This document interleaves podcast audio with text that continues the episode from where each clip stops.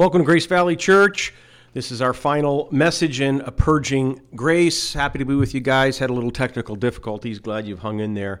I hope you'll find this message uh, helpful uh, as a winding up to a purging grace, which we started because we've all got those uh, nagging sins. We've all got, um, as uh, the author of Little Women says, these bosom enemies. Uh, this need to have to master ourselves. These uh, he, writer to the Hebrews says these besetting sins or sins that so easily entangle us, and for some, it's it, it's they, they constantly seem to dominate us. So we've tried to find in a very um, wide manner how to deal with these, how to how to overcome, and which should be the task of every Christian. We don't want to feel like, and it's not until we we reach the grave that we're we finally have victory um, over something um, that dominates us and, and ruins us or mutes our testimony or, or mutes our character, or we're just so simply too old now to do it. So it hasn't really been victory. You're just um, not able to do it anymore, which often so much is the sins of the flesh. Of course, the sins of the spirit, as the ancients say, are far more harder to cure and, and far more damnable, actually, and destructive. Things like you know haughty, haughtiness, pride, self righteousness, putting other people down, gossip, um, slander, controlling others. Those can dominate right up until the grave. So, uh, with all that said, you, you, know we need help in this, and I want to talk about um, uh, use Abraham as an example again as as uh, as a blameless man um, who found victory over what we would call you know a troubling sin that that uh, troubled him, troubled others, and that was I don't think Abraham necessarily.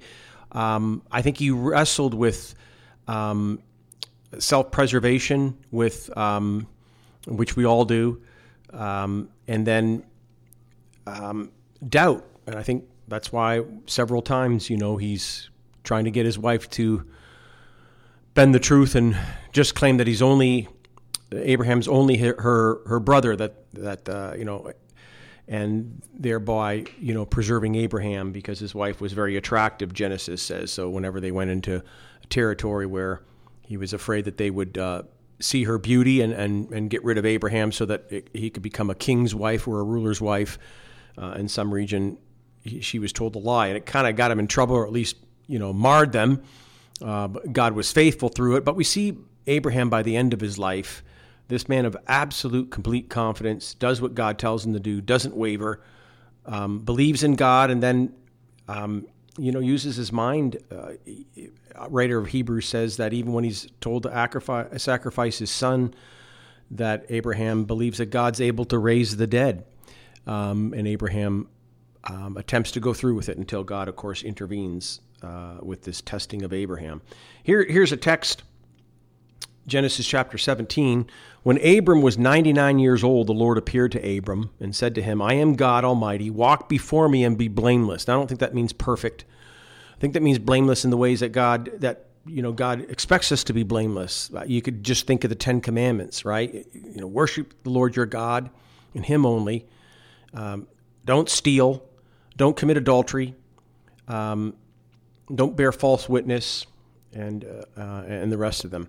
Um, it doesn't mean that you know he's going to have times where he's going to be unkind to certain people or um, he's going to say something he regrets. Doesn't mean I don't think it means perfection, but thinking the whole God means to be blameless. I also think he says continue to walk before. I think it's you know you'll find walk before me and you'll continue to be blameless. So I think it had to do with his walk. And I love that. Walk before me, that I may make my covenant between me and you and may multiply you greatly. Then Abraham fell on his face, and then God said to him, Behold, my covenant is with you, and you shall be the father in a multitude of nations. Of course, that's the only thing you do, I suspect, when you have a real encounter with God in a way that's outside the norm is you can you just you fall on your face um, and I think that's what it means to actually worship and grow in intimacy with God. I think I've I've seen that.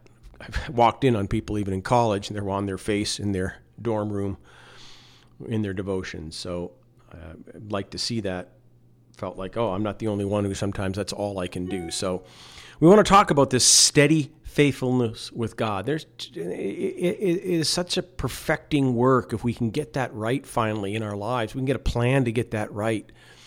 And it worked, I think, in Abraham's life. And he, that's why, again, he's the father of, of faith for us. He's the example, he's the prototype of a just a steady trust and walk with God. There, there's, a, there's just this consistency ultimately about Abraham that, that, that writers in the Bible and, and all the documents that these books that that we we combine together to call the Bible, we find him such a model of just consistency, this reliableness, almost this normal way of doing life. You you just you plod along with God. It's this lifestyle. And it's such fresh air and it should encourage us if if any of us wants to grow in righteousness every day it's I have this steady faithfulness before the God I claim to have saved me and I claim to have worshiped, and it's there. And it's part of my it's part of my manner of being. It's a normal for me. We're all creatures of habit, right? I get up, I, I've had the same breakfast for I don't know how long. You know, I get my fresh baked granola and my blueberries in there, have my cup of coffee, have this carrot juice, and it's just eh, that's my consistency right? I've been doing the same class for 15 years. I've introduced some others because the downside of that sometimes you don't work other muscles, but it's just there's I'm faithful to it. And that's what God wants from you. And if you're going to have any victory, I find it hard to believe with any of us that if there's something that's still besetting you, and again, this is not a standalone message, it goes with the others because there's much to, that we have to do and have to deal with if we're going to overcome these sins that tend to dominate us all the time and that we feel like, will I ever be rid, rid of this specific one? So this is not standalone, but it's important. And I would, what I was going to say was, I, I find it hard to believe that you can't, you can't get um, some bit of, of victory in it who's not long and oft alone with God. I think E.W. Tozer said that in one of his books, you know. No man or woman makes progress in holiness who is not long and often with God. You can't it can't, can't just it's got to be this you've got to be an Abraham. You've got to be this steady faithful walk with God day after day. I'm on pilgrimage. That's ultimately what my life is about, pilgrim's progress, right? I'm plodding along much of it feels like I'm up Calvary's hill, but ultimately I'm trying to reach the celestial city because that's really my home. That's really my citizenship. Everything you hear is just temporary. I'm a pilgrim and I don't get too attached because ultimately I'm on pilgrimage with God. And that's my focus. And that's why I meet with God. And like Abraham, I lean on my staff sometimes as I talk with God. I stand before God. I sit with God. I, I, I kneel before God. So I want to encourage that that's you know that's the step one of the great key steps to victory is you've got to find this steady faithfulness with God. Now why? And I'll give you a couple couple reasons why. First of all, um, and it's probably from the text again of why God encourages them to keep doing this. Walk before me, Abraham. Walk before me. Keep walking before me. Be blameless. Maybe it's just to be blameless in your walking before me is that you know anything in life it is ultimately quantity over quality. Don't believe this. I learned that long ago this hogwash over oh it's quality over quantity. I, I, I can get some of the nuances of that right? If you're doing improper form you know, if you're trying to apply it to to exercise yes if you got the wrong form and you're just doing the wrong form again and again you're probably not going to get right but you'll you'll at least get somewhere but you know that that garbage with kids. Well, I can't spend a lot of time with my kids, but when we do, it's real quality. Well, what type of quality? You mean spending lots of money as fun as it can? Everyone had a great memory, or do you mean you know quality where you're getting in into their hearts and learning who they really are, and there's some real incredible moments of of the type of sharing from them. Uh, and and and coaching for life that takes place. That's only with quantity. I will tell you that, right? The quality moments happen when there's lots of quantity. Now, my times with my kids happens when I'm have this disciplined time with them, where again and again I'm with them, and it's at the specific time, suddenly a conversation happens that hasn't happened yet. And then so much is revealed, and so much is there. There's this, um, this there's understanding, and it comes again with, with just again and again and again. And that's what you're looking. That's why it's so important to meet with God again and again and again, because as we're in those times of, of just this reliableness before Him, oh, here I am again in the morning, in my place, at this time, that those quality times finally come. because we're such a mixed bag. I'm such a mixed bag, I feel, when I meet with God, right? My tangled emotions and my thoughts and my you know my wayward thoughts and my wrong thinking at that point and just just my I don't know my biological makeup at times. Who knows how all that configures in when I'm finally meeting with God that I have these breakthrough moments with God about myself or I'm reading something, right? You have a it's one of your tools, you have this little Christian book with you, you've been reading through that or maybe a devotional or or something else, just snippets and reflecting that something else finally falls into place and if we're talking just about besetting sin, sometimes it's just another piece of the puzzle of more understanding or or, or a greater way that I need to something else that I didn't realize was even associated with what I've always struggled with that I need to repent of before the big thing ever gets fixed. It's these little things, these little we'll call them, you know, these little weaker muscles around that one that I'm trying to get stronger in my Christian walk. Those little ones have to get stronger first before the big one really gets strong. That only comes with quantity before God, right? Uh, and you know, that's what we're shooting for, right? So that there's just just new way of looking um, at life, right? We know we're beginning to know God so well. We're, no, we're beginning to know so well what He's said already in revealed revelation, and then maybe even this this special little speaking to my soul, right? That lines up perfectly with what I've read about God, even in the Bible, where it affects just my new common way, common sense of doing life, so that I much more easily step into the will of God. It's almost a common sense finding of the will of God, which Romans 12 1 says, right? Urge you, therefore, brethren, by the mercies of God, not to conform any longer to the patterns of this world, but to be transformed by the renewing of your mind, and then you'll be able to test and approve what the will of God is. You'll know what he's saying is you'll know the will of God. You'll be able to put it to the test. You'll prove that it is indeed the will of God. Why? Because you're not conformed anymore, but you're transformed because your mind's being renewed. It's got to be the quantity of that. It can't be one day a week on a Sunday. It can't be midweek. It's got to be every day. So, quantity over quality, steady, reliable plodding with God every day. so, first reason. Second reason is it's just my responsibility. In fact, God reminds Abraham of that, does he not? It's like your responsibility is you're to walk before me with this attitude that I, I, want my walk before God to be blameless. But it starts with the walk, right? So it's like I'm going to try hard to be really good, but I'm not really walking every day with God. But I'm going to try really hard to be good. It doesn't work. Starts with the walk before me. And then what follows that, right? That's the caboose. And then what follows that behind is then do what you know is right to do. That's what it means to be blameless. I'm doing that next right thing I know I should be doing that next right way I know I should be responding, I do that. But you cannot displace the walk comes first, right? That's the power.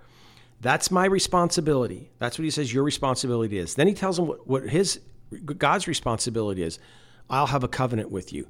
I will do this for you. I will make you into a great nation. I you know, I will, I will, I will. So you have listen, as a Christian, you have your responsibility and God has his. Your responsibility is well, basically, you're responsible for you. That's what he was reminding Abraham. Abraham, you're responsible for you. You're responsible to walk before me. You're responsible to do the next right thing. And then I'm responsible for the world around you. That I've said, I will bless you, I will make this, I will do this for you. Those who curse you, I will I'll go to work on your behalf. That is still for us as Christians that's how it's delineated. Your what's your responsibility? What's Steve's responsibility? I'm responsible for me, and I have to be responsible. And God's responsible for the world around me. I'm not responsible for what God's responsible for. If I try to be responsible for what God's responsible for, the world around me and all the situations and all the happenings, I'll wear myself out, and other people too, as I worry about them, connive and manipulate. So you let God be responsible for what He's responsible for. that also leads to these besetting sins because we're all addicts and you know part of the whole thing of addicts is uh, trying to control things you have no idea no business trying to control right it's one of the great steps to sobriety go and look up the serenity prayer and that's what the serenity prayer is all about so that's your responsibility as a christian that's why ultimately someone saying i'm a christian it, it, it means nothing especially today right with all this talk about all this crazy talk about you know deconstructing our faith and people walking away. It's just like that doesn't tell me anything. You, I'm a Christian.